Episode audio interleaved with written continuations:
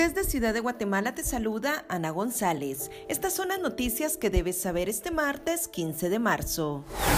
Perú agrava su crisis y se abre el camino para destituir al presidente Pedro Castillo. En noticias nacionales, el Congreso de la República espera aprobar este martes la ampliación de 1.391 millones de quetzales para el Ministerio de Comunicaciones.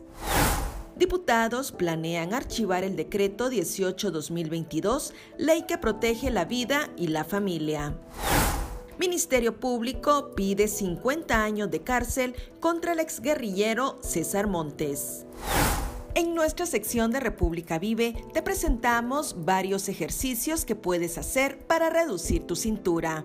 También te contamos sobre los principales hechos históricos que marcan las efemérides de este 15 de marzo. Eso es todo por hoy. Para mayor información ingresa a república.gt y mantente informado sobre las noticias del día. También nos puedes seguir en redes sociales como República GT.